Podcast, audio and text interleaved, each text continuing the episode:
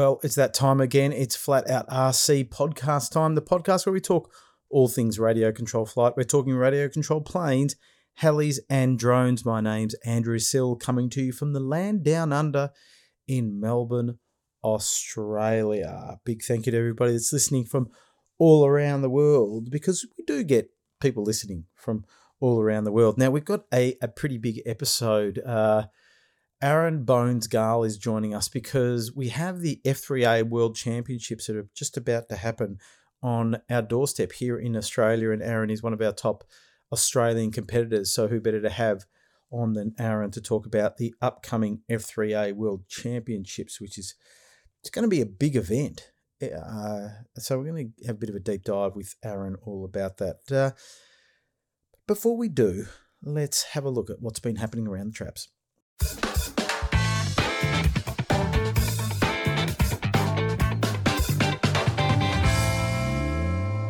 Well, I like to start this little segment by talking about upcoming events. I love to promote events, no matter which events they are. Any, any events that people send me information about, I, I like to mention. And hopefully, I haven't forgotten any. If I have, I apologise.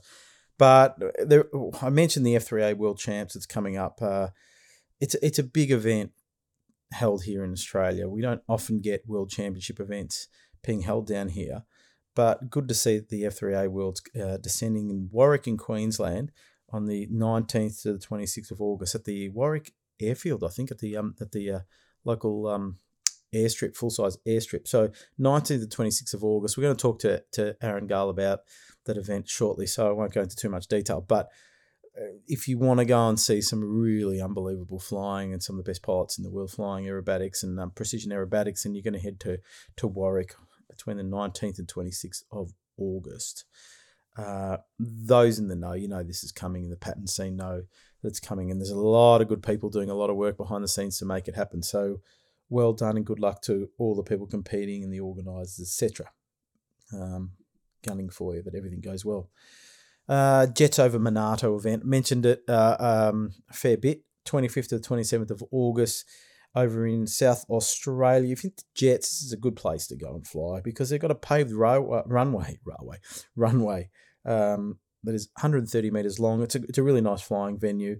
Um, basically, it's a fun fly event for Jets, a bit like the Wing Jets kind of event, but uh, Jets over Monarto. So if you're that way inclined, whether you're in South Australia, Victoria, Queensland, WA, nice central location, Adelaide, get over there, 25th to the 27th of August, Adelaide Model Aerosport Inc. Probably jump onto their website, I reckon. They might have some more information. Um, I've got some phone numbers here, but I don't want to put them out on air. Um, so that should be a good event. And of course, the big, big event that's coming up, the 40th Mammoth Scale Flying, the Shepparton, the Valley Radio Flyers event, the Shepparton Mammoth Scale Flying. It's the 40th anniversary and it's going to be a big one. Um, I was looking at their event flyer um, recently and lots of sponsors. Um, Ozstars Model Flight, um, the, Australian um, Scale Associations uh, involved, and also scale aero products um, involved. So lots of prizes to um, be won, uh, raffle prize and stuff like that, uh, donated by multiple different organisations, including some vouchers and fuel vouchers and stuff like that. It's four different prizes, and they're pretty good at that. So 40th Mammoth Scale Flying is going to be held on the 16th to the 17th of September 2023. It's that middle weekend. I always say it's the middle weekend in September. 16th to 17th of September will be nice spring weather generally. It's a bit wet last year, but this year it's got to be a good one. Uh, they're also selling some t-shirts, so keep an eye out for that. They've got some special 40th anniversary t-shirts and hats that they've made up that look really, really cool. You got to get one. Um, all proceeds, of course, go to the club. Uh, there is entry fees and stuff for pilots and whatever. Just keep an eye out online for all of that, but it doesn't cost a lot of money. Camping available on site. Um, let's make it a big event. Let's let's really celebrate aero modelling in a good way by all turning up to this event because and bring your best planes. Now there are requirements as far as the type of planes that you can have. Uh, you can have. Um, I'm looking here. Monoplane has to be a wingspan of 80 inch and biplane 66 inch. Scale planes only. Don't bring your sport jets. We only want to see. As I put my computer down, we only want to see scale planes there because it is a scale fun fly event for giant scale or large scale aeroplanes. So, 16th to 17th of September, pencil it in. I'm aiming to be there. I always like going to this event. It's one of those events that, you know, I remember reading about it in the 80s. You know, this this big event in Shepparton, always wanted to go to, and I didn't go to it for, for I didn't get the opportunity to go for a long, long time. And I finally went and went, oh, this is cool. So I just, I'm not going to take a plane. I'll just uh, take some photographs, maybe, maybe shoot a video or something like that to capture the moment. Uh, always a bit of fun. It's just another way I enjoy spending my time at a flying field. He's, he's, he's doing those kind of things as well. So uh, that'll be a bit of fun. So, okay, what's interesting, uh, and one thing I sort of want to share with you, some thoughts on where's the hobby going? Because I noticed a post the other day, an announcement that Extreme Flight, the, the manufacturer of really high quality balsa aerobatic planes, you know, if you're into aerobatics, you know Extreme Flight, but they're starting to now offer receiver ready aircraft. Uh, that means you know one step from the ARF where you're going to buy an aircraft that's got servos in it, a prop on, a nose you know nose cone, and all you're going to have to do is drop your receiver in. And I know there's some there's two schools of camps. I think oh that's terrible. People should be building models. And then there's the other camp that goes that's awesome. It's going to save me a lot of time. Now I'm pretty much placed in the awesome that's going to save me a lot of time because I lead a very busy life, as I've mentioned numerous times, and I don't have time to sit and build model airplanes because I've got to do other things at this stage of my life. Later, later down the track, like I'll give you an example. I was out on the um, uh, on the on the website um, looking at kits, um, Scale Aero Products website, and I started searching for a King Air. Wouldn't it be cool? I, I love. I once saw this photo of a, a really big scale King Air and I thought that would be awesome. Twin engine. It was electric actually, and it sounded really cool as an electric. And I like the idea of having the electric twin in that size model. That'd be pretty cool, I reckon. Uh, nice sound, that kind of thing. Um, and so I started looking. I thought, oh, that'd be cool. Imagine if you could build something like that. And that is my plan. Not at this stage of my life, just a bit later. So having these receiver ready uh, models, do you think it's going to ruin the hobby or not? I don't think it's going to ruin anything. I think people will make a choice whether that suits their lifestyle or not. But um, you, you've got to pay a bit of a premium for it uh, because there is a fair bit of labour that goes into it, and you've got to buy all the servos, and, and they're going to kit things out with pretty good quality stuff. Um, I think they're using T motors. So they're starting with like a 67 inch. Um, run that on a 6S, uh, 5,000, 4,000, 5,000 milliamp hour pack uh, which I do like that size actually. It fits in the back of the car okay. I've got plenty of those batteries now. Um, and there's a new new extra. It looks phenomenal. I love the schemes. The schemes are getting better. Extreme Flight's doing a good job with their schemes at the moment. Uh, so yeah, it, it, it's interesting to see. You know, we've seen it with jets, with quick builds, and, and, and things like that. And I think that's you got to remember what these companies are doing is responding to demand. People want like convenience you know, that's why things like RC cars have been so popular. Is that you could buy an RC car and 20 minutes later you're out driving it. They're, they're saying Extreme Flight is saying that it'd be about an hour between receiving the plane and getting it out ready to go fly. So that's just you know buy it, get it set up, and you're off flying the next day at the field, charge your packs, and off you go. And you know, I think that does fill uh, you know, uh, some demand in the market and what we generally see is when one company goes and does it, other companies are going to follow suit. So, uh, you know, maybe that might give us a bit more choice. But again, we are going to have to pay a premium for that kind of service. A lot of us, we can weigh it up and say, okay, uh, if it's going to take me, let's say 20, 25 hours to put an ARF kit together for a 67 inch model, that kind of stuff, take your time, do it well, that kind of thing. What else could I be doing in that time? You know, for example, could I be working to make more money to fund the extra, and which one is easier for you to do? Uh, build the model or work a bit extra and get paid to get someone else to build the models. And I've paid people to build models for me in the past. And the reason being is that if I didn't do that, those models will still be in their boxes. And so, actually, with one of my models, it had been sitting there for so long and I was running out of storage space. So, what I worked out is that if I build the model, I'll reduce the storage requirements because you know you got the airframe in one box, the wings in another box. It was a big, big 100cc aerobatic plane. You got the motor in another box, the servos in another, and all these boxes just keep on taking up shelf space. I went, I just got to build the damn thing so that I can just clear up the, the space. So uh, shout out to Ash Cox who uh, put the plane together for me and um, did a good job at that. So that solved my storage problem. And of course, as a true aero modeler, once we've solved the storage problem, we go and buy another model to go and fill up that space. Anyway, we're a crazy bunch, but we're having fun.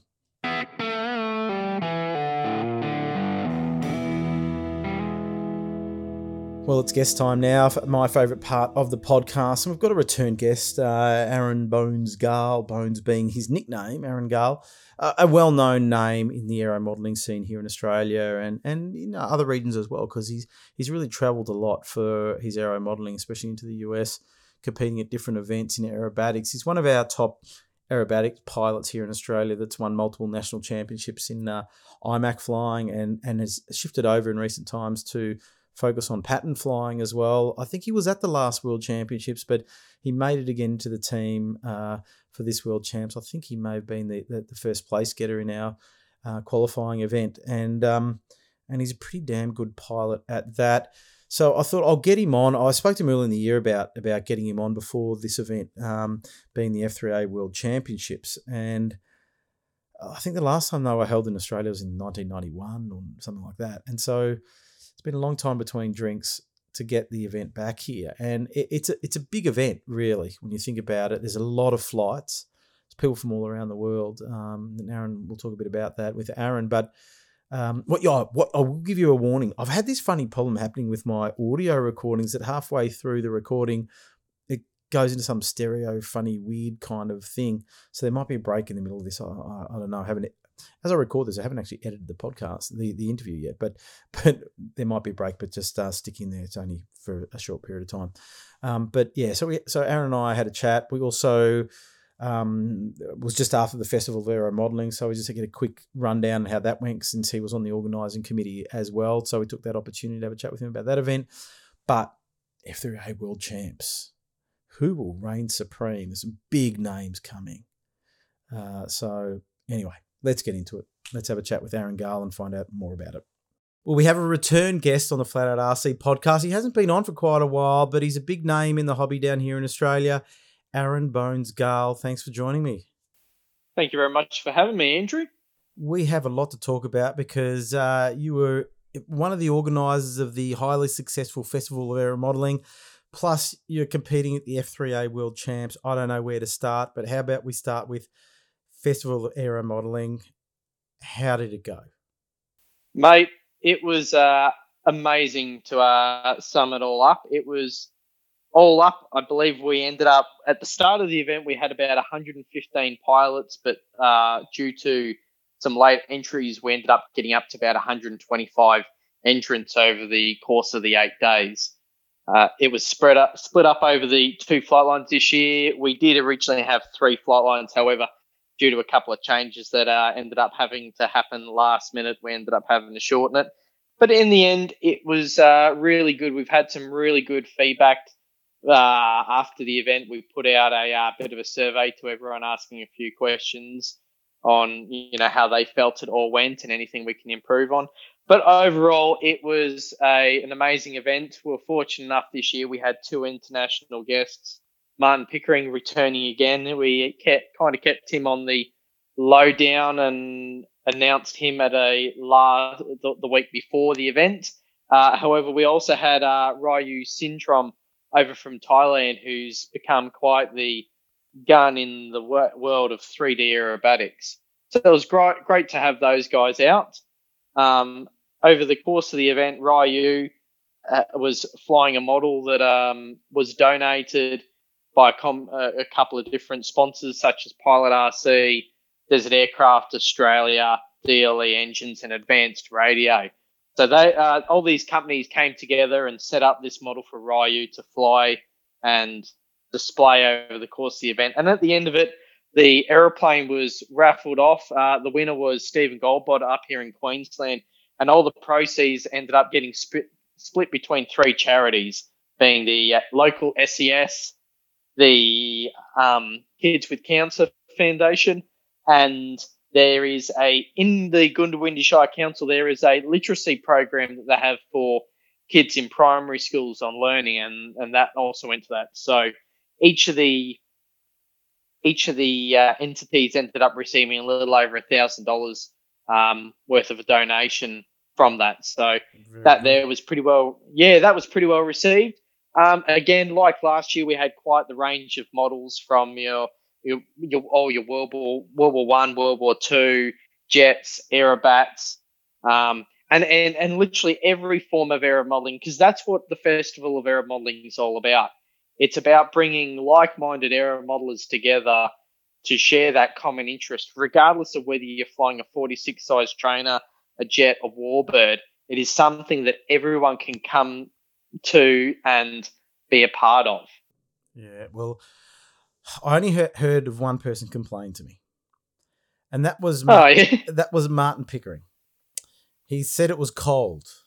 And I said, Martin, you're in Queensland. If you were down in Melbourne, I could get it, but uh, it can get cold in Queensland, can't it? Yeah, it can. Look, where Inglewood is situated is um, it's about three hours west of Brisbane, up over the Great Dividing Range. And he was 100% right. There was many mornings where it was minus one, minus two degrees, and and and look, it, it, it is it is a part of it. I suppose not not many international people think about Australia being cold. They think about the outback. They think about the heat. They think about the sun. However, in winter, it can become quite cold out there. Yes. Well, it's uh, you're lucky you're not down here in Melbourne at the moment because it's uh, been pretty cold, but uh, as it normally is in winter. But um, but you know what? My, my preference is I like flying when it's cool rather than when it's hot. How do you go flying in the heat? Uh, personally, I would actually agree with you there, Andrew. I personally prefer flying in the cold over the heat. Having flown overseas and, and done many different events, I I personally prefer to fly in the cold over the heat and the humidity any time, especially if you're flying any IMAC models or anything with a gasoline engine.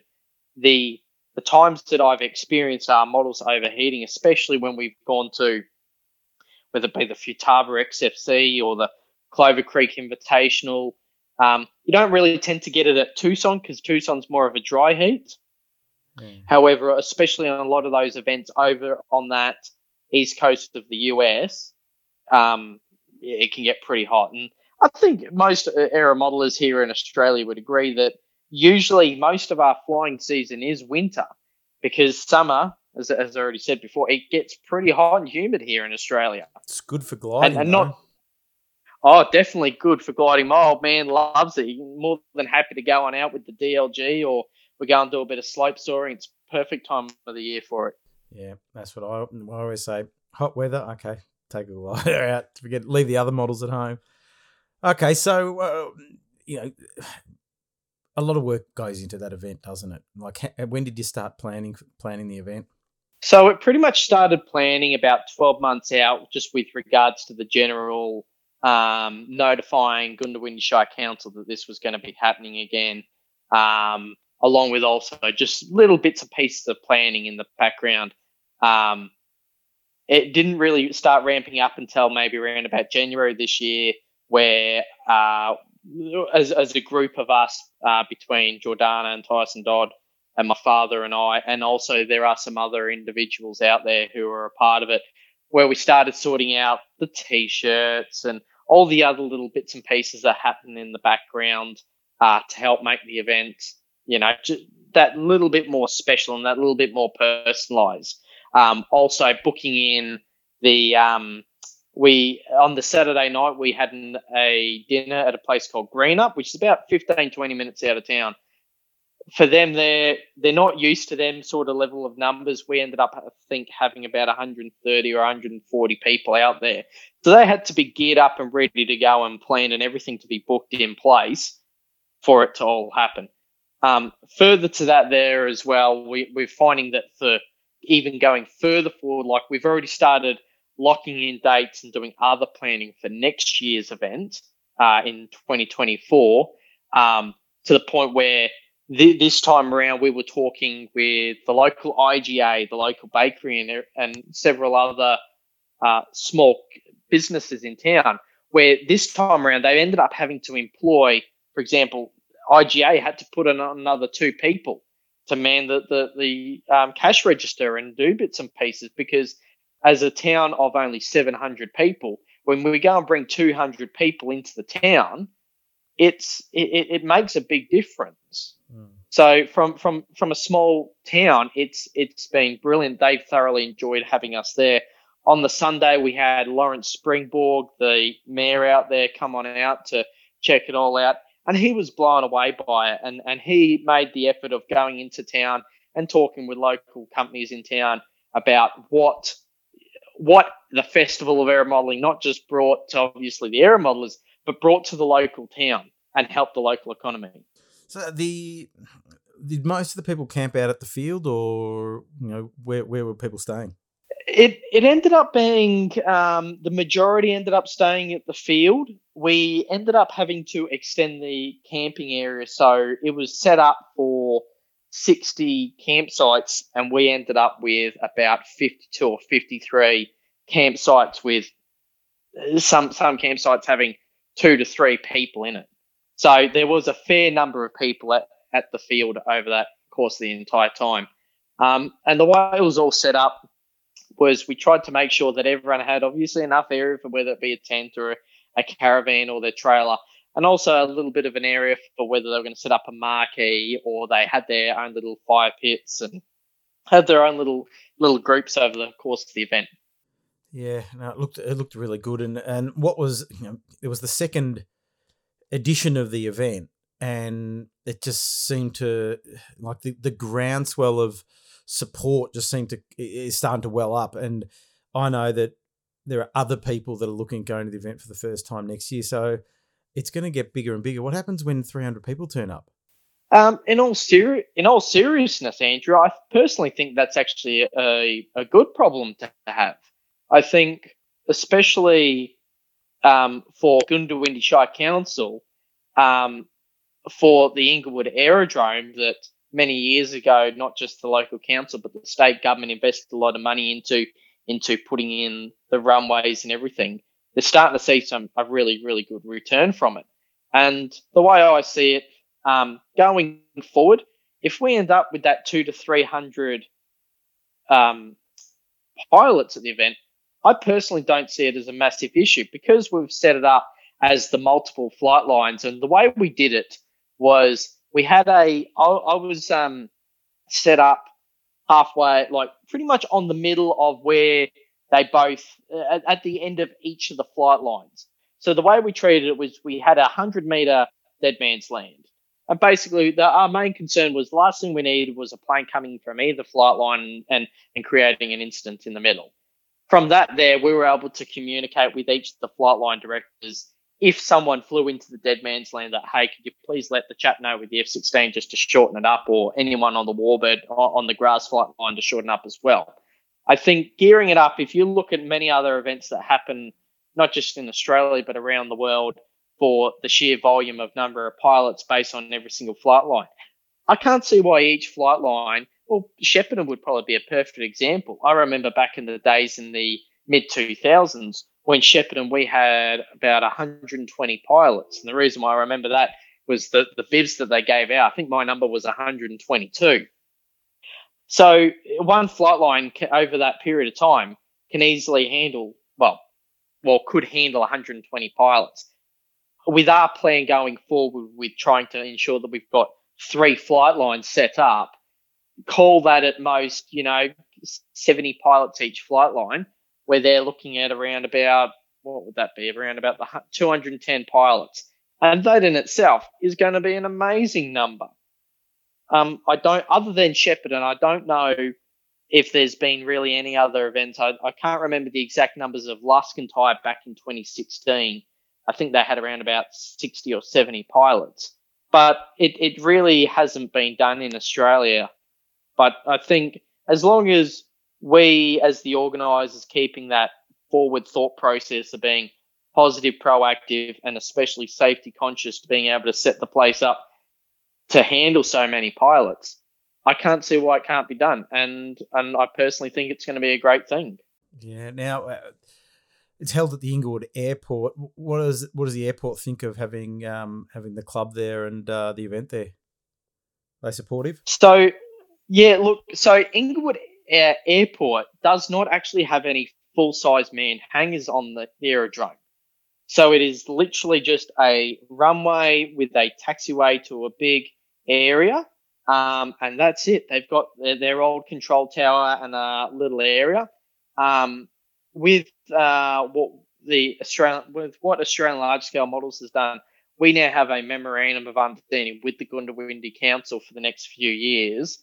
Um, and in that memorandum of understanding, we're going to be actually putting in a lot more facilities uh, to not just accommodate us aero modelers, but to also accommodate the local SES and some of the local emergency crews um, for it. So, we're, as for necessarily what in, the Inglewood Aerodrome thinks about, because there's no one really there, there's nothing, there's obviously no real issues. It's more of uh, making sure that we're appeasing uh, the locals, the local council, and also any general aviation that comes in. Now, over the course of the event, we did happen to have some general aviation come in, and it is the, the, the field, we had the NOTAM issued for the, the course of the entire event. However, even with the NOTAM, we still couldn't, the, the field, the aerodrome was not shut down to full size. So we're still always going to be, you know, full, the, the chance of full size coming in. Um, over that entire time, myself as an AROC license operator, I was monitoring the, the radios. Those people in the full size that were wanting to come in, we they, they just notified us at 10 minutes out. And at that time, I was able to notify the flight line directors, get all the models down safely, um, pull everything back from the runway to allow any full size to come in. So I think the big thing is, as long as for us we're being accommodating with the local full size guys, especially because there's a lot of farms out there. So a lot of farmers are flying in between the towns instead of having to drive to then go out to their local farms. Um, in the end, I think from the locals, I, they they believe that we were pretty accommodating for it all. That sounds good. I did see a, a, post on Facebook. Wasn't there a um like a crop dust or something that blew a tire or something, and everybody had to wait? Yeah. So what what had happened was um, on the Tuesday, I believe it was, um, we had a, a, call from the SES that there was a fire out at Millmerran. Now, the local Millmerran air, airport actually closed down for some reason. I'm not 100% sure why.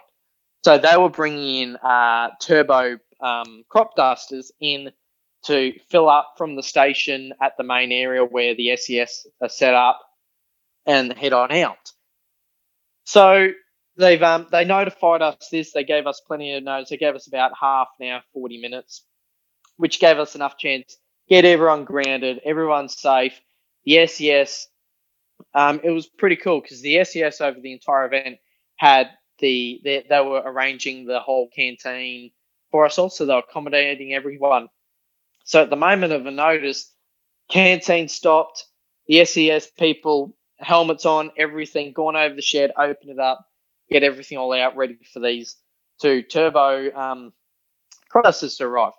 Anyway, first one's come in. Old mate's had a couple of bounces, and I think he's what he's ended up doing is he's throwing on the brakes as he's touched down the second or third time, and busted him and um, burst the tire on it. Yeah. Thinking, oh no! And the other chap's coming on in, and so anyway, the other ch- the the guy with the busted tire was able to push himself off the runway. The other chap came in, taxied in, and started filling up. He did a couple of runs. So in that time, there was a few hours where obviously none of us could fly with everything going on, just for safety reasons. Um, so they had the, uh, the, the this uh, crop duster halfway down the middle of the bitumen runway.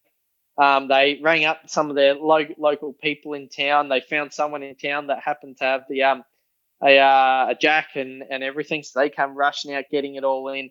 And then the tire, though, they, they, they couldn't get a tire in town. So they had to get another chap from, I think it was Toowoomba, to get the spare tire, put it in the aeroplane, fly the aeroplane into Inglewood. So then he could give him the spare tire to get him fixed and back on his way. So it was it was quite um, interesting sitting back and, and watching it all happen, and especially also watching what the SES did on how their, their procedures are on the moment that that aircraft lands, they taxi back, getting it out there, refueling it, getting out as prompt as possible. We've got to certainly give it to our emergency services for that. I'll tell you what, I can just I've got this vision of like a hundred aero modelers watching this landing and then all critiquing the bounce and what they did wrong. It's like there's a lot of judges there going, Oh, buddy, you bounced it because you just came in too hot or you flared too high and you sunk it in it.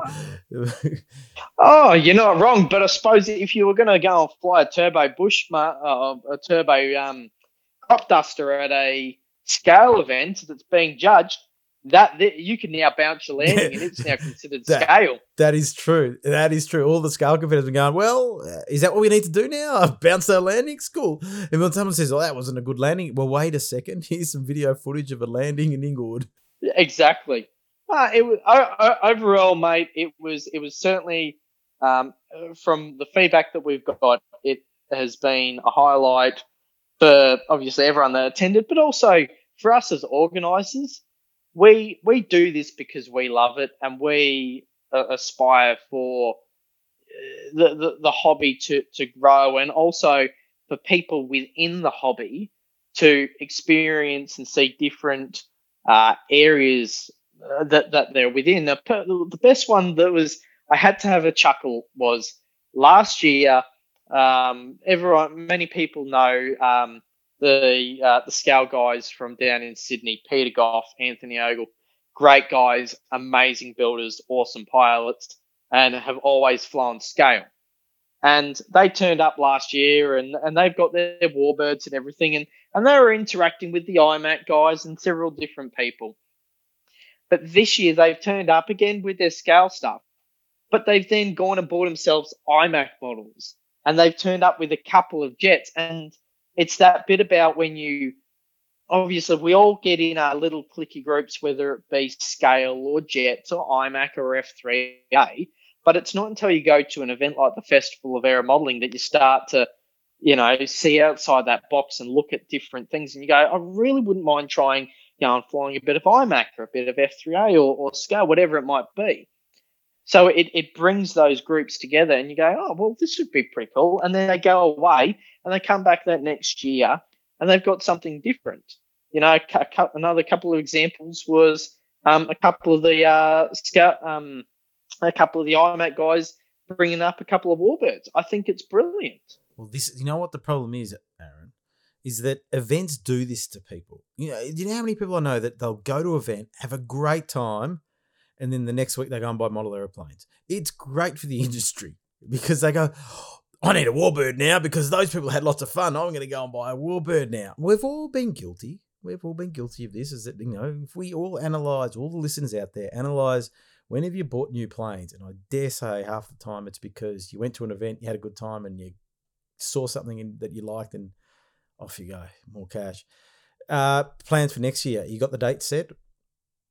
Yep, the dates are set. Uh, you've caught me off guard on this one. I think from memory we've got it set as I think we've got it down. It's like the twenty fourth of June through to the uh second of July. So that's still the school holiday period.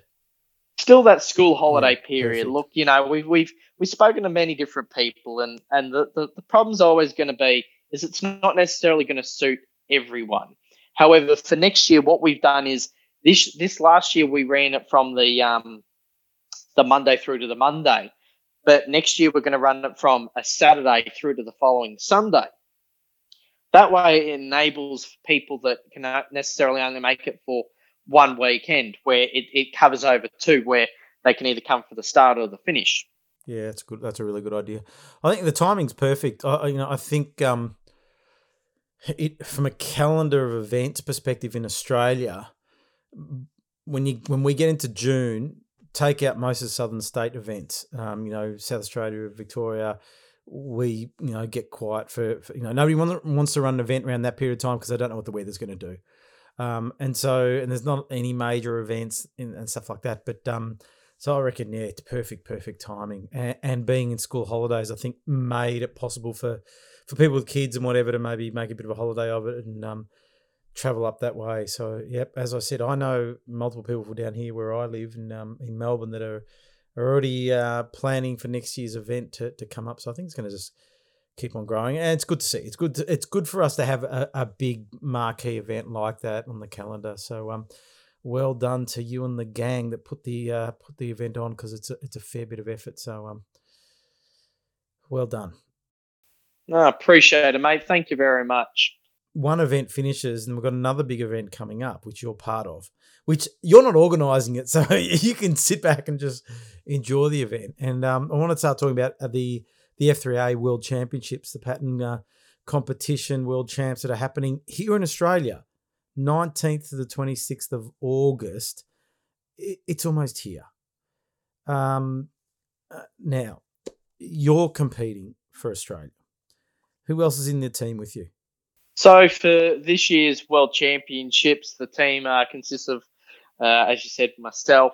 Uh, we then have John Tonks, who is competing. Um, he, he's based in South Australia, and we have Peter Panisi from up here in Queensland. And for the first time, I believe, in around about, I think it's ten years now since we've had a junior on the team, and this year's junior is Macklin Dodd from down the Gold Coast. Yeah. So I'm looking at the the entry list. I, had a look a quick look online. So as I as we record this, and these numbers could change. There's 21 registered countries. There's 59 competitors. Uh, or number of registered competitors 59 in total. 52 of those are seniors and seven juniors. Um, and no females at this point in time, but they're waiting official entry forms. So there may be, which would be good to see. Now, okay, let's. I've got so many questions to ask you. I don't know where to start, but the venues at Warwick is it at the airport at Warwick? Yes, that's correct. So it's being held at the Warwick Aerodrome, which I think is about oh, 10 minute drive um, north. I think it's northwest. Or uh, no, northeast of um, Warwick itself.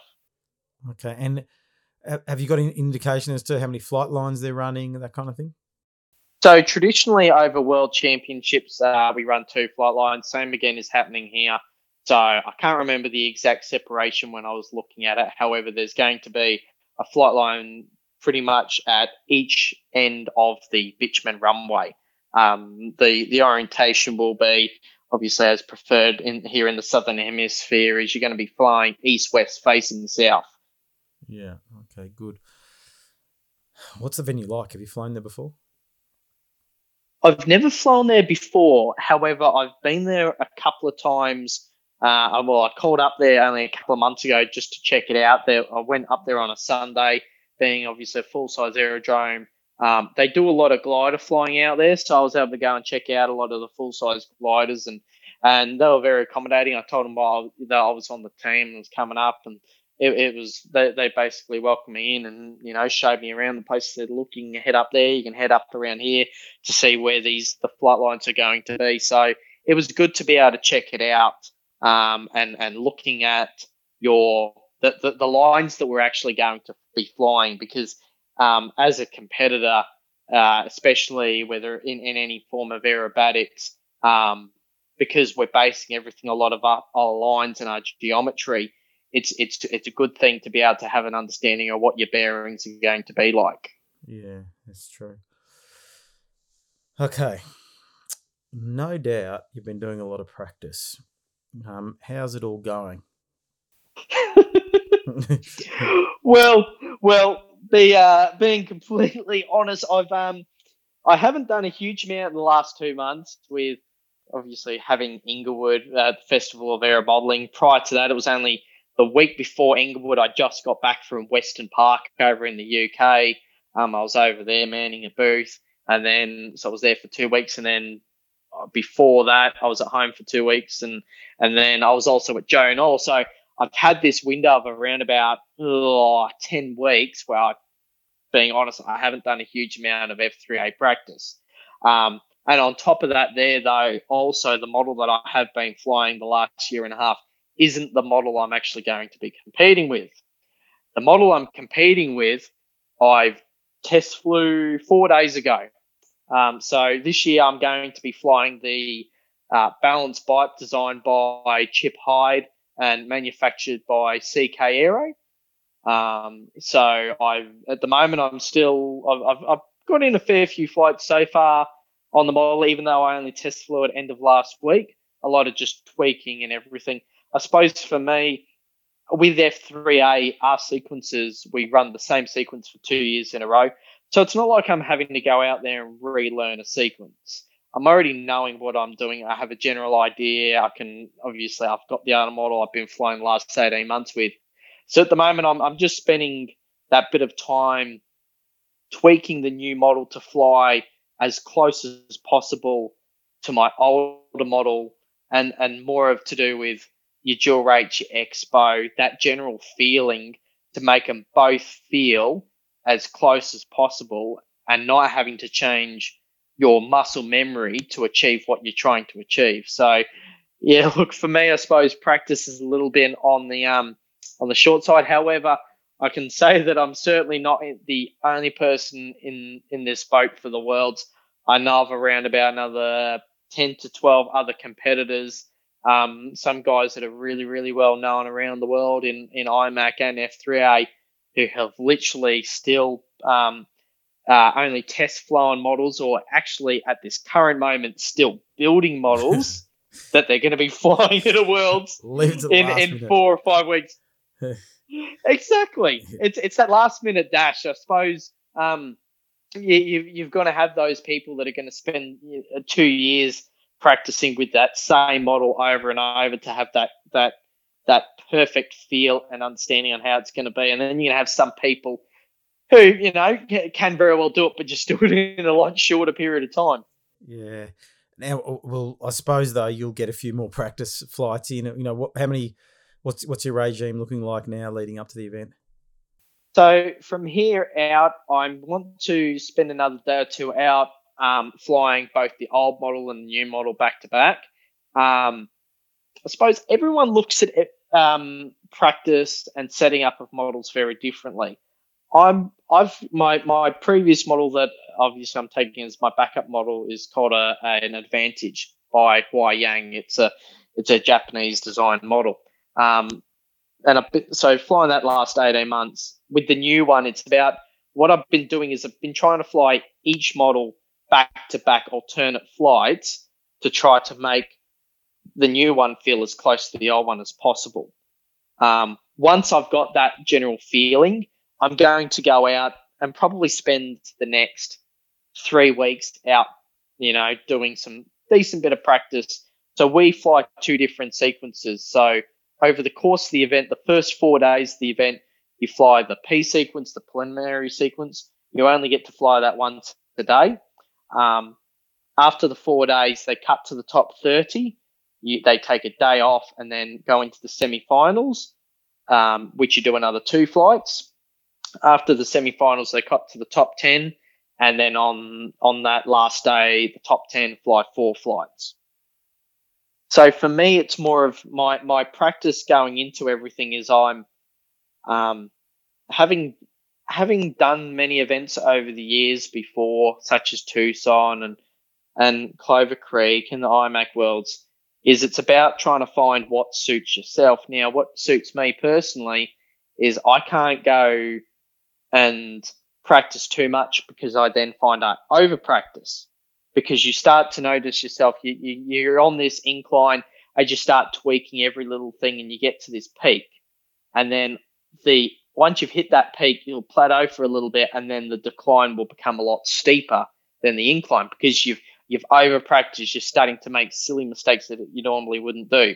So for me personally, what I've learned is over my past few years is I start practicing around about that four weeks out, providing obviously I've got, as long as I've got the model set up right, I'm happy with it. I then go out, I spend three weeks of practice. The first weekend will literally be going out there, as boring as it is, flying lines up and down the runway. Just go up, do a half cube, and practice having that constant middle height, that constant mid height, that constant top height, and constant roll rates. From there, I then spend a, another weekend, weekend or two, um, starting to physically practice the sequence and tweak it all.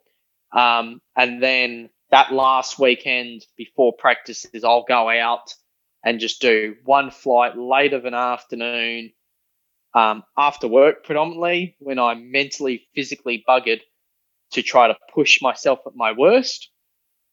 From that, there, stop flying, and I won't fly for a, a week and a half.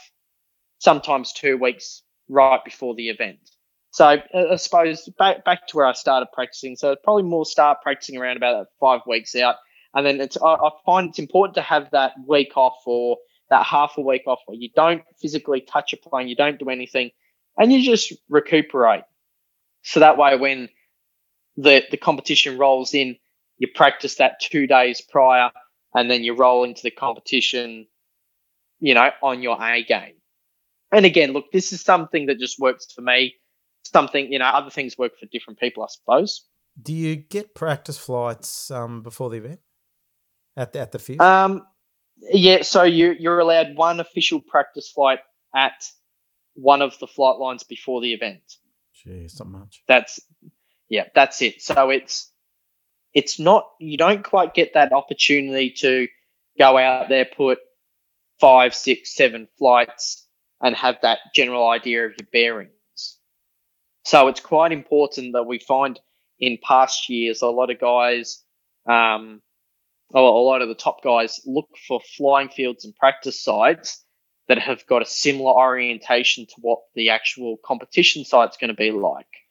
Especially, for example, in Italy, this um, in 2019 at our last Worlds, um, you're facing east of a morning, and you've got that sun coming straight up in front of you.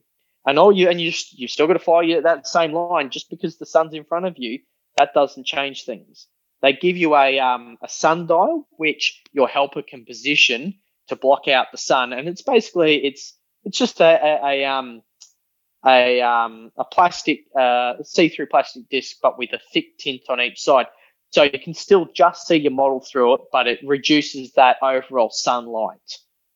So it's important that wherever you're going to go and practice, you've got that same orientation, that same of what you're necessarily looking at. Because there'll be times, for example, at, Italy, you're coming in and you've got a, a spin center box and you're doing your spin in the sun. It doesn't, you can't just offset your spin because, oh, the sun's in the way. No, competition, F3A, everything has to be centered. So you do that spin right, you know, pretty much through the middle of that disc and then you finish your spin, you come straight down out of out of your sundial on center, and and away you go. It's um it, it can be quite um daunting for the average person who's never experienced it before. I only learnt this year that no, it was last year that IMAC. Um, I mean, IMAC, you don't need to center your your maneuvers, which I, I, I an F3A you do. I think IMAC should be. Yeah, I think IMAC should be centering their manoeuvres as well. Look, I think IMAC has changed over the years, where it's um, the the sequences that are written are a lot more. It's it's quite interesting to compare the dynamics between the two, as IMAC, you don't necessarily have it, it's a lot more complex. The the maneuvers, the, the snap combinations, your roll combinations. So IMAC's more about that. So we, we have a thing in, in IMAC called airspace control. So it's all about your score is based on the positioning of your maneuvers. So just because on the Aresti it might be drawn on the center, you might very well have to fly it off center because your previous maneuver or your next maneuver to be within a judged area to, to suit your airspace control might necessarily, you know, need to be further one way than the other. So then everything else gets offset. I think it's it's it's a bit hard, especially for the sequences that are that are written these days.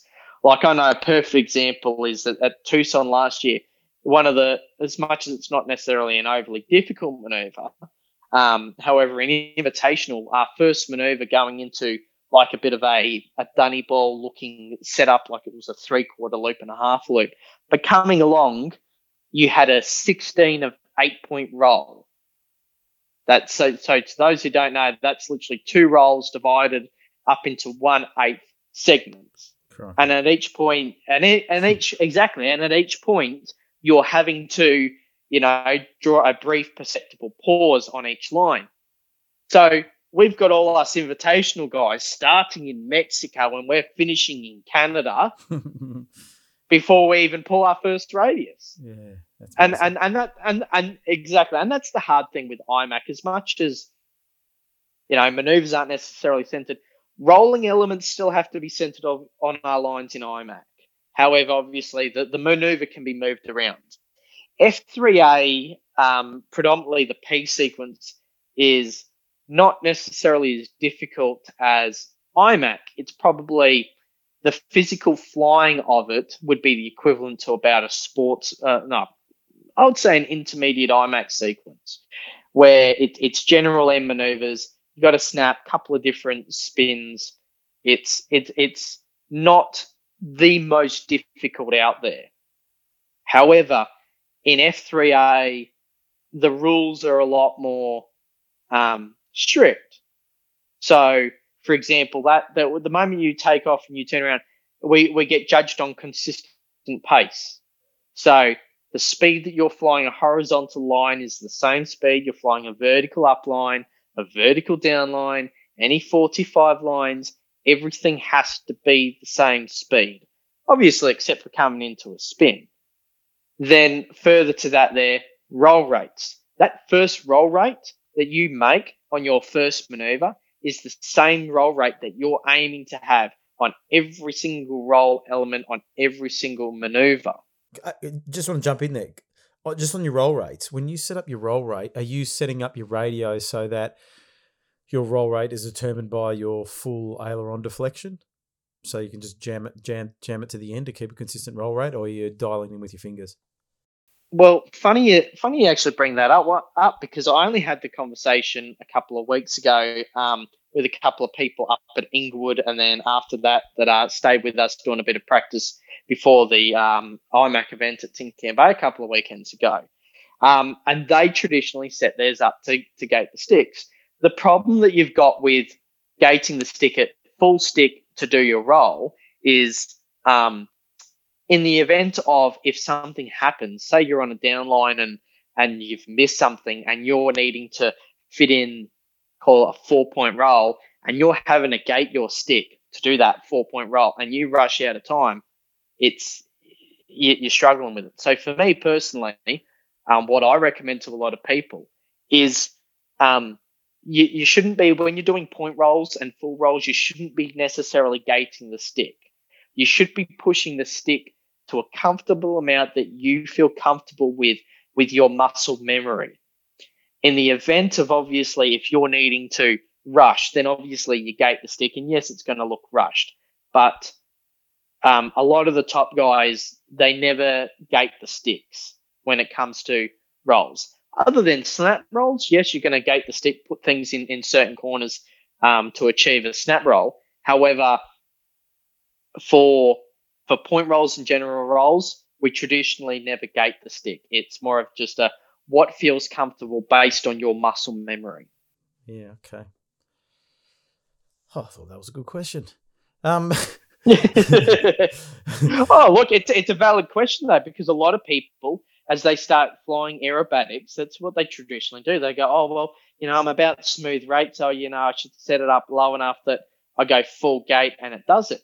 That, that, that, you know, I can see where they're coming from because obviously you're wanting it to look smooth, but you, you've got to be, you've got to draw a line between making it look smooth and also in the event if something happens and you need more aileron to, to roll around and get something uh, to get to a point to save the model, you're not going to be able to do that just by gating the stick and it doing a slow roll. Well, we just had a bit of an audio glitch, uh, as you probably just heard. But Aaron, you were telling us about um, where, where, where did we leave off? You were talking about the roll rates or something like that. I, I, I was talking about roll rates. So um, some of the guys I've been practicing with were setting up their models that when they go to do a, full aileron roll, they'll gate the stick, and it can take up to around about you know three to four seconds to do a full axial roll. And as much as it looks beautiful, and it might be easier for the person to then control or not having to worry about balancing it, it's that moment that if something happens, say for an example on a downline, um, you need to be able to gate that stick, speed up your roll to be able to recover your plane safely. Yeah. Well, it does make a lot of sense. Um, Now, I was looking at the list of competitors, and there's a lot of different countries, and there's some really big names. Who who are the names that we need to look out for in this event? I think the um, there's a couple. There's certainly a lot of the guys out of Europe. We have um, Christophe Paysant-Leroux, who's coming out. Uh, to those who don't know Christophe, he's uh, the current, he's nine-time F3A world champion. Um, is considered, I I personally believe, by many of the other top F3A pilots and IMAC pilots around the world as you know one of probably if not the greatest precision aerobatic pilot you know in the world. Um, they compare him to another chap many years ago and I'm probably putting out a couple of names that not many people know of um, such as the guy by the name of Hanno Prettner from uh, Austria, um, Quique Somenzini from uh, Argentina, who now lives in the US.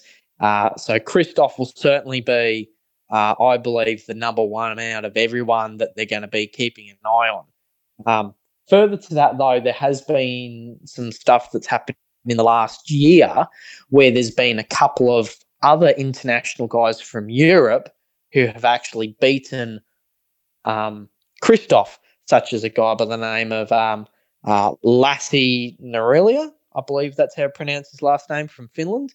He's actually beaten Christophe, I believe, once or twice in the last couple of um, competitions throughout Europe.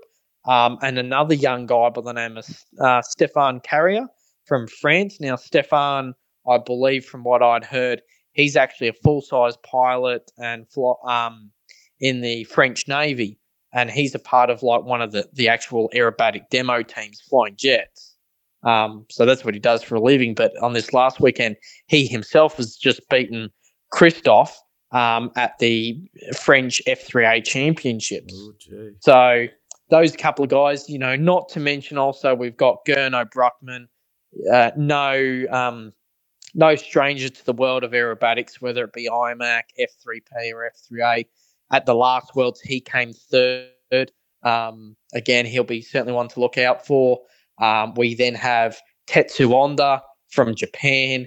He uh, was the previous F3A world champion uh, back in 2017 in Argentina. He was the first one to beat Christophe in over a decade. And it literally came down to, I believe, Christophe um, flopped a stall turn or a hammerhead. Oh, That's how tight it ended up being. Yeah. However, Onda has been uh, uh, coming second to Christophe for at least the last 20 years. So, you know, he's another one.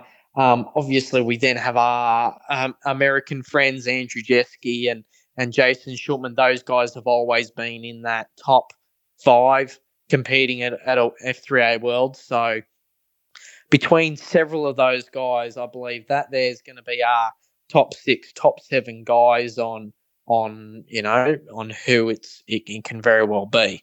Um, the the thing is that with F three A is it's such a um, trying to think of the right word.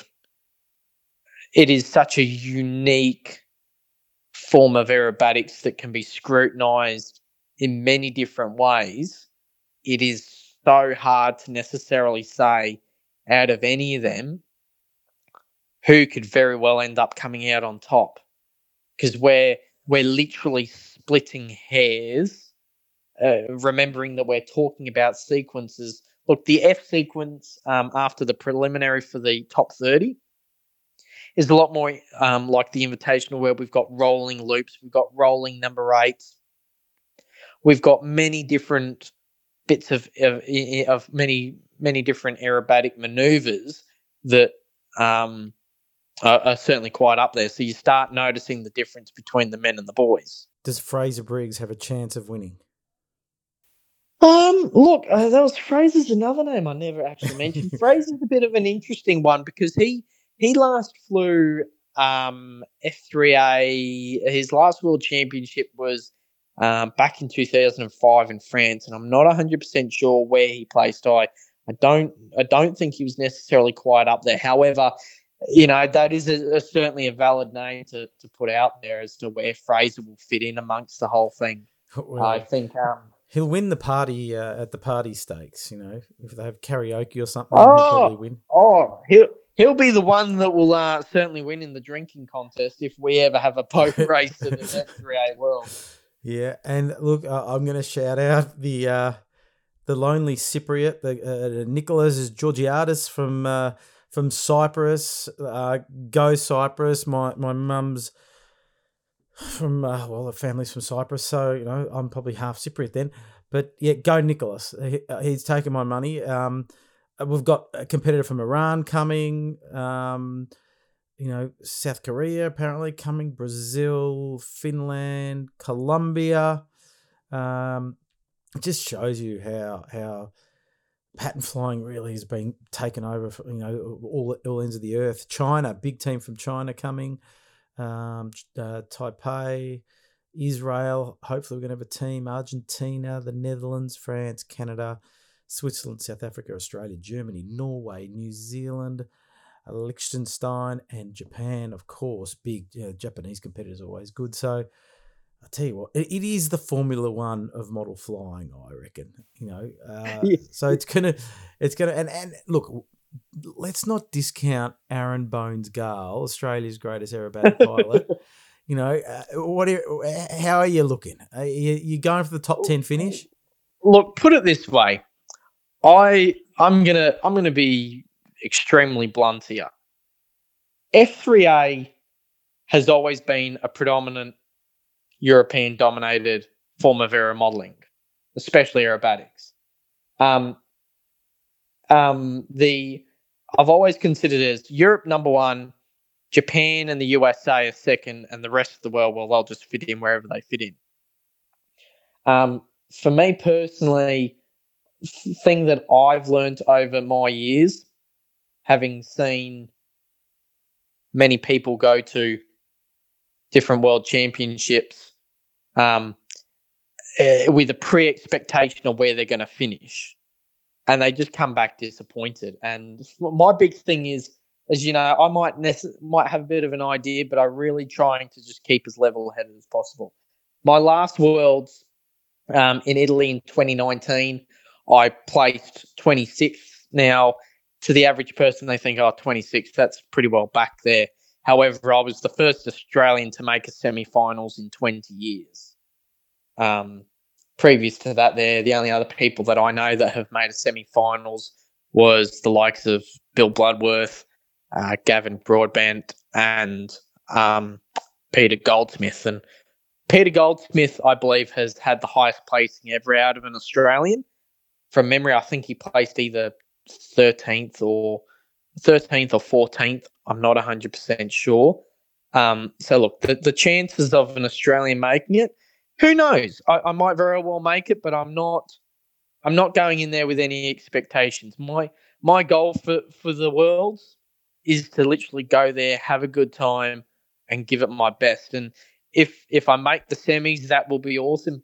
If I make the top ten, I'd be absolutely ecstatic but I'm really just trying to go into it with a, a the, the a, a level head as best as possible.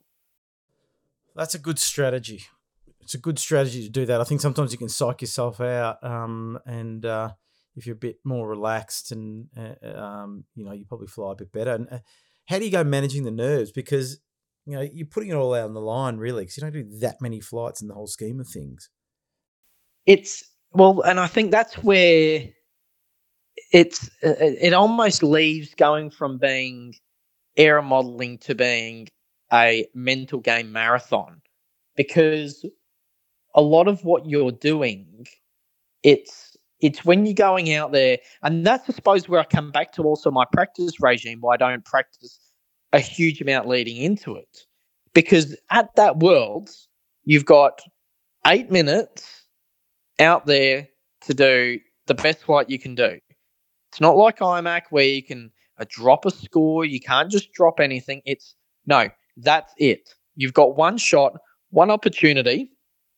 Go out there, do the best you can.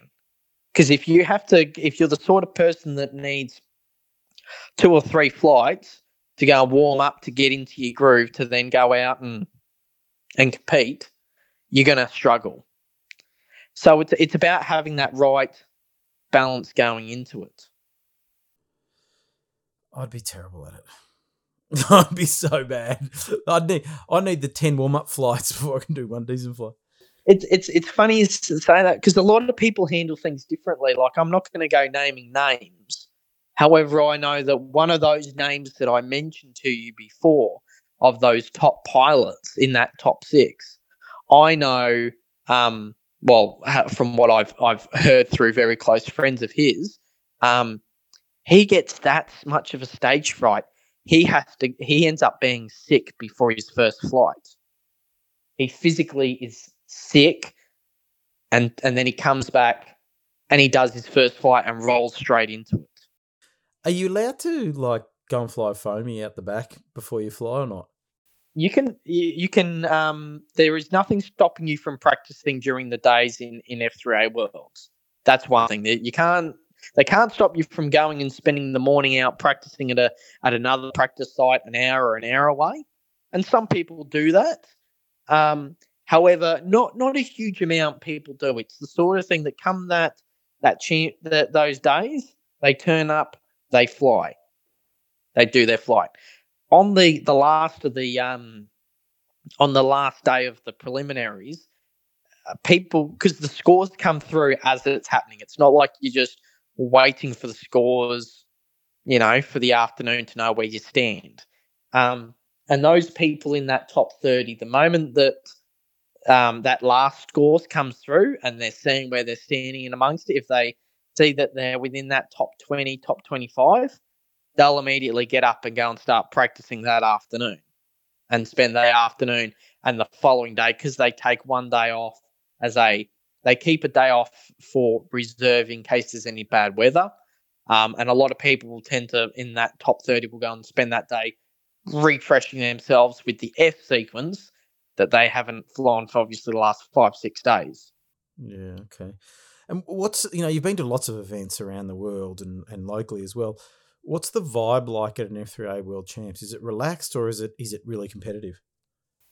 It's um well, funny you mentioned earlier, only a few minutes ago, you made the reference to Formula One.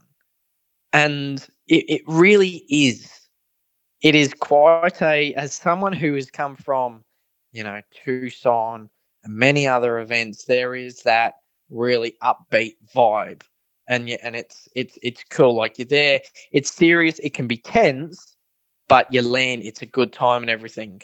The F3A Worlds, it is you're still there, you're having a good time but the seriousness is really ramped up to a whole nother level. It is, you know, you, you're walking around the, the pits, everyone's whispering. No one's talking loud or even just general, you know, volume talking. It is quite a, um, a serious level of it. And and look, that's not necessarily for everyone. It's um, however, obviously at this sort of level, people take it to quite an extent. I was only talking to my parents and Bree the other day because they've never been to an F3A Worlds before, and they're like, "Oh, is it going to be like Tucson?" I'm like, "Well, not not really. It's it's quite um, it's quite quite an interesting dynamic um to, to go there and and watch it. Um, look, I don't. Aerobatics isn't necessarily for everyone to go and watch, but I do. To, to those that have you know any sort of interest, I, regardless of whether it's F3A or even IMAC, I do recommend people to come and experience the F3A Worlds for even one of the days to be able to see the environment because it is very much that like like the F the Formula One. There is that level of seriousness. It's the it's the attention to detail. Each pilot um, has an official caller, has an official helper. Everything gets timed. Um, uh, from the, the moment that the, your helper puts the wheels on the ground, the timer starts. You take off. The moment you finish your last maneuver, the timer finishes. Anything over the timer, you get downgrades. You lose points from. Um, so it, it is quite, it's quite intense by the whole thing. You come in and land, and what they do is they have a um, because we're all actually all subject to. Um, this is going to be a bit of a surprise for a few people, but under FAI, there's an anti-doping where we actually have to register that we're not taking drugs or any form of medication or anything. So when we come back um, from our flight, there'll be like a box with a few different coloured ping pong balls or or something inside it, and you have to physically draw something out of this box. And if you've picked the wrong colour, plane gets taken away. They pull apart your plane. They check apart your plane for gyros. You know, you can very well be subject to drug tests. It is really full on like Formula One. It's like the Olympics of aero modeling in a kind of way.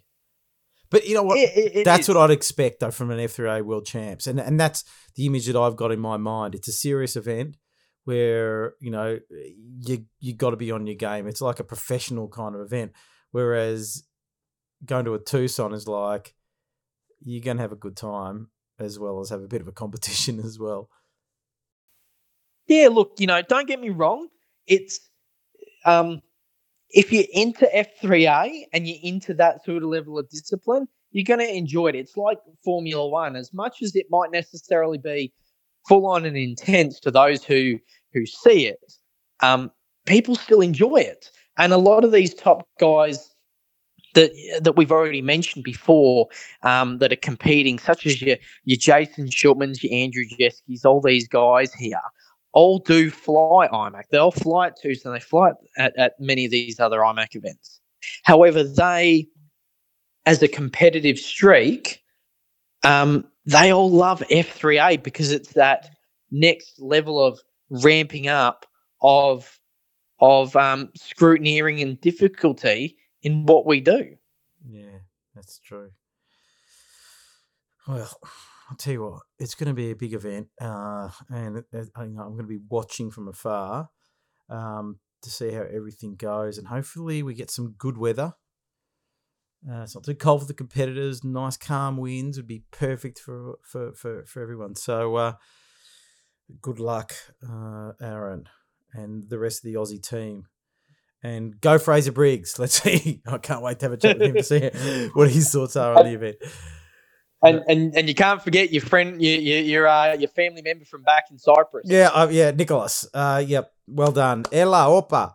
Um, so yeah, no, well, we, we'll be keeping we'll be keeping an eye on him. Now, you've been had a very very busy uh, year in aero modeling. Uh, I I can't keep track of where you are, and I hope you're spending enough time at work in between all these trips. How many trips have you done to the US this year? Is it two or three? Uh, no, I've only done the one trip to the US this year. I went to Joe Nall uh, in May. Oh, you went to you. Were, Um, oh, okay. In the last year, you've been a few times. Yep, last year I went a few times. Last year I did. Oh, I think I did three events to the US last year. I did. I did Tucson, the Invitational, and I went over to the Sad Festival over in Tucson. Um, but this year around, I've only done the one event over to Joe Nall. I um a bit of a last minute unexpected plan. I ended up going over to Weston Park in the UK. Yeah, how was that? Now that that was that was awesome. From what the the guys did, uh, Stephen Bishop and I've forgotten um, his son's name. So they they ran the event um, at this place called um, it's uh, at a thousand acre manor, and it's a place called Weston-under-Lizard.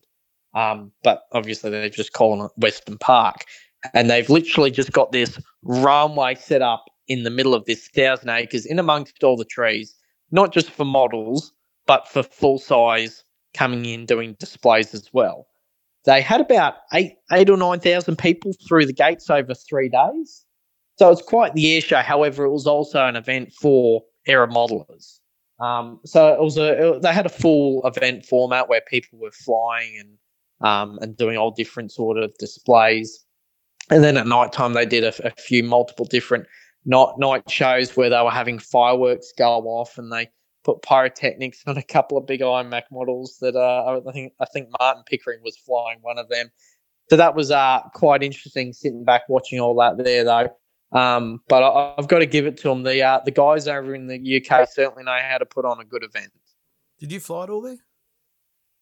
No, I didn't get the chance to fly at the event. However, I flew the weekend before. I caught up with some family friends of ours over there, the Bull family. They live about an hour away over in um, Burton. Um, and I spent the uh, the weekend. We went out flying for one of the days out at a place called Langar Air uh, Airfield. Uh, they used to fly full, um, Lancasters out of there in World War Two. So it was. Um, I got to go out there. We uh, I flew a big com- uh, CompARF Sukhoi out there and a few other bits and pieces, which was fun. Um, so yeah, I thoroughly enjoyed that there. Um, and whilst I was over there, I, I, I got the opportunity to um, go to a museum where there's a full size Vulcan bomber. Oh, because the Garle family big Vulcan build. The the how big is this Vulcan? Uh, it's between one fifth and quarter scale. It's about six and a half meter wingspan and six and a half meters long. How is that project going? It's a it's a long term project. I know that, but uh... so um, panel lines have all been marked out at the moment. Um, so the panel lines just need to be all scribed in. Once the panel lines are all done, we're good to ta- start taking a mold off it. Getting close. Getting yeah, close. we're we're very, very close. And the moment, the moment, obviously, the the molds are made, we'll pump one out. The first one's going to be about we want because of the sheer size of it, we want to do a, a bit of load testing on it just to ensure that the last thing we need is something of this sort of size breaking apart in the air. Um, so we'll, that that first one out the molds, we'll we'll load test it. If it's still, you know, if we're very happy with the structural integrity of it, um, it, it's not going to take much to do the internal fit out. The, the the the servos, the wiring, that'll be, I believe, a two week job. Really, really simple and easy. The landing gear's been um, 3D printed now at the actual scale of the aircraft. We're going to, we're supposed to be getting that up here soon. And what we're going to be doing is putting it together and making sure it actually fits inside because we've got the openings on the plug we want to make sure that it all works. Once we know it all works, we'll then go and have the landing gear machined up. But the landing gear itself is going to be, I believe, around about ten thousand dollars to make. Mm. So it's not the sort of thing we are. We just want to go and wing. We want to make sure that it's going to be done right and it'll all work. Gee.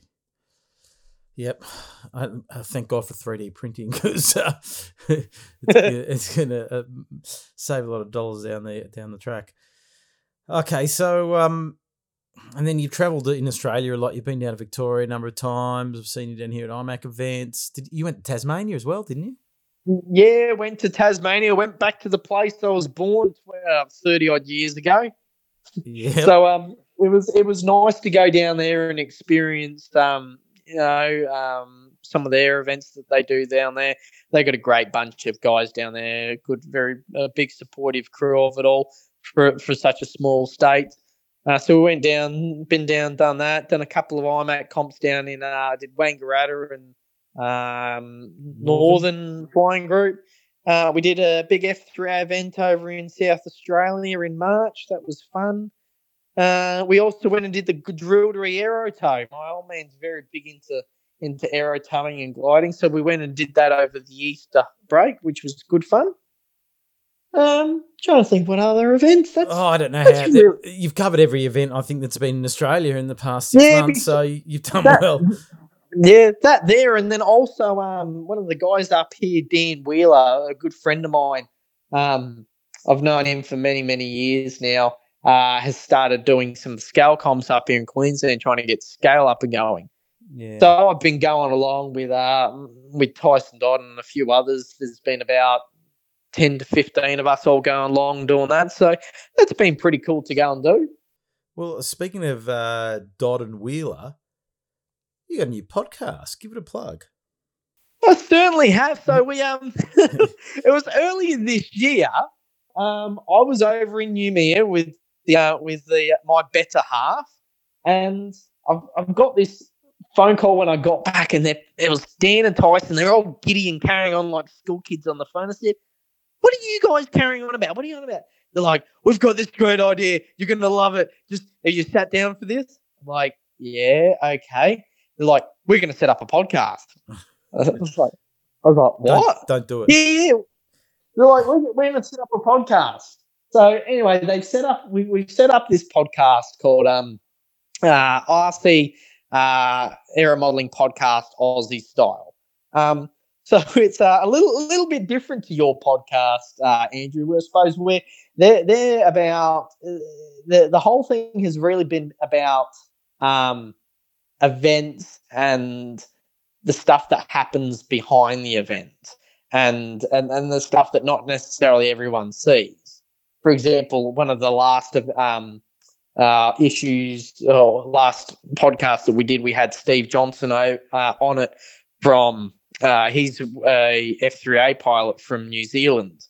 Um, and you know we're, we're talking about stuff back from like the, the the last F3A worlds that were held in Australia back in 1991 and and about some of the the antics that went on behind it on how they ran the event what happened to the Kiwi team on on on things that they missed one it's of the always Kiwis, the Kiwis exactly. Well, Steve ended up making a bit of an error on landing and put his F3A model through one of the lights there, and then what it all eventuated into. And yeah, it was it was it was quite, quite funny. And then and then in amongst that, because we're still learning it and don't necessarily we're, we're, we're getting all the the, the systems up and running. Um, we don't all necessarily have the greatest reception. So what we've got happening between it, uh, all three of us, is if one of um, one of us drops out on the reception, the other two start paying out or, or bring up something silly that the other person's done that they might not necessarily want shared with everyone else. but, oh, such as such as poor Tyson uh, on, on, one of the first episodes earlier, uh, end of last year. It was Christmas Day. Um, the Dodd family were up in Tin Bay for two weeks and that's where Dan Wheeler lives. Um, Tyson uh, rang me Christmas Day, wished me all Christmas, you know, all the usual wishes in the family. And he said, Mate, is there any chance I've forgotten my transmitter? He says, Is there any chance you could pop on down to my place and get my transmitter and bring it up? I said, Yeah, sure, not a drama. Well, I've shared this with Dan. And he says, I've got a great idea. To which he's gone and got himself one of the his old 36 megahertz transmitters, wrapped it up, put it in a shoebox, wrapped it in Christmas wrapping, bows and all. gone, gone out to the flying field, got his boy uh, Bailey in the corner filming it. He's gone and said, he's gone to Tyson. He says, "Look, Aaron and I were kind of keeping it a secret, but you know, we've decided, you know, want to give you this for, for, for Christmas. Poor Tyson's starting to well up. Yeah. He's like, oh, oh, guys, you could, you know, you've done so much. I'm so appreciative. And he's opened this on 36 megahertz transmitter. what was, what was, what was Tyson thinking?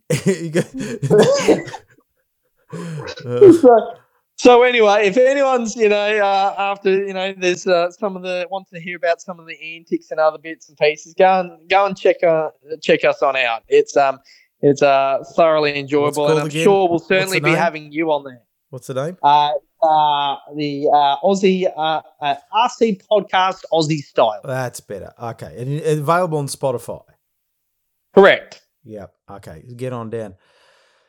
Well, we've covered a lot of ground, which is good, and and uh, you know I, I, told you ages ago I'm going to get you on before the uh, pattern uh, World Champs. I double checked the date, went had a look at the calendar, went yep, okay, got to get Aaron on to talk about it. So it's been really good. Now, before we go, I always finish. Yes. You know, I've got a signature question. What has been your favourite model? But I've had you on before, so I'm going to ask you. You've been at a lot of different events, World Champs of this, that, the Tucson, you name it what has been your all-time favorite event so far?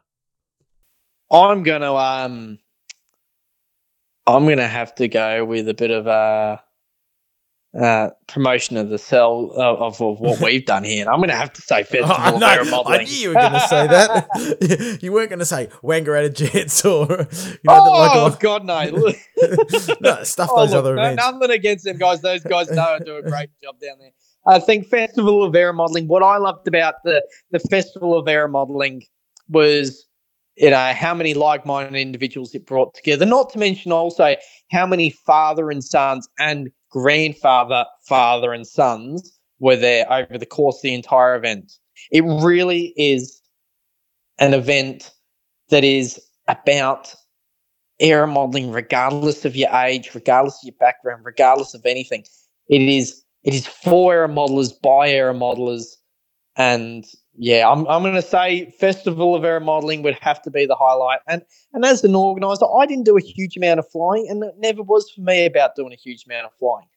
I got just as much enjoyment out of sitting back, watching everyone else do a lot of flying and enjoying themselves over me flying myself. So, mate, uh, to anyone that's uh, contemplating it for next year, it'd be great to see you all there. Well, stay tuned on the uh, Facebook is probably the best way to go. John, join um, Festival of Air Modelling has got their own page, or is it large scale? Both. Yep, Festival of Air Modelling has its own page, and then Australian Large Scale Models is also sharing. Yep. So uh, get on board with those because uh, Jordana Dodd will start the countdown, uh, which, you know, very disappointed. Jordana started, uh, she helps out with a lot of the marketing the event, and she started the countdown of, you know, so many days to go. And it was like every day. And we're like, come on, let's see if she can go for like 300 something days. and then she, she, she, uh, she stopped and then there was a massive break and then she came back and someone said, oh, I was wondering where you were kind of thing. So, um, yeah, no, it, it is a good event and well done again to, um, to everybody that helps put it on, including yourself. So, um, that will grow from strength to strength. So uh, it will be on again next year. Stay tuned. Well, Aaron Bones Garle, uh, thanks for joining me, and all the best for the world champs. You know, do your best and uh, have a good time. Yeah, thank you very much, Andrew. Thank you very much for having me on. About to leave, already packing. Come with me. I'm not really asking. We'll get away to a place where we don't know. Another episode of the Flat Out RC podcast done and dusted it, and what an episode it has been. Finding out all about the F3A World Champs. Uh, look, really excited to see that event coming to town. Um, I just wish I had more free time to be able to go up there and have a look because uh, it's not for me. It's not just about watching the planes fly because you know watching pattern flying is necessarily the most exciting thing, even though the appreciation that I've got for their their skill levels is very very high. But seeing what happens on the ground, how the pilots interact, meeting the pilots, that kind of stuff. We're talking about the Formula One of, of model flying in a kind of way. So, good luck to all the competitors, no matter where you are. I know they're coming from all around the world, no matter where you are. Good luck, and I hope you really enjoy your stay here in Australia. And I'm going to say big thank you to the organisers well in advance because even to get to this point is a massive, massive effort. So big congratulations to to to uh, to getting to where you're at. And fingers crossed everything runs smoothly and the weather is on your side. We just need some good weather for the, the pilots in the event. So um, stay tuned. I'll be keeping my eye on it um, as we get closer to it and during the event. But good luck to everybody that's it from me. Big thank you to Aaron Garle uh, and all the best um, to the Aussie team. Go Aussies. Uh, don't forget, subscribe to the podcast. Leave a nice review if you like us. Tell your friends all about Flat RC and sign up to the Instagram page, the YouTube channel, and I don't know, send me a message if you've got any information on or any events you want me to promote, or if you've got any guest suggestions as well. I'm going to go. I've got to go and edit a podcast again never stops here at Flat Out RC. Thanks for joining me, and I'll be back in a couple of weeks' time.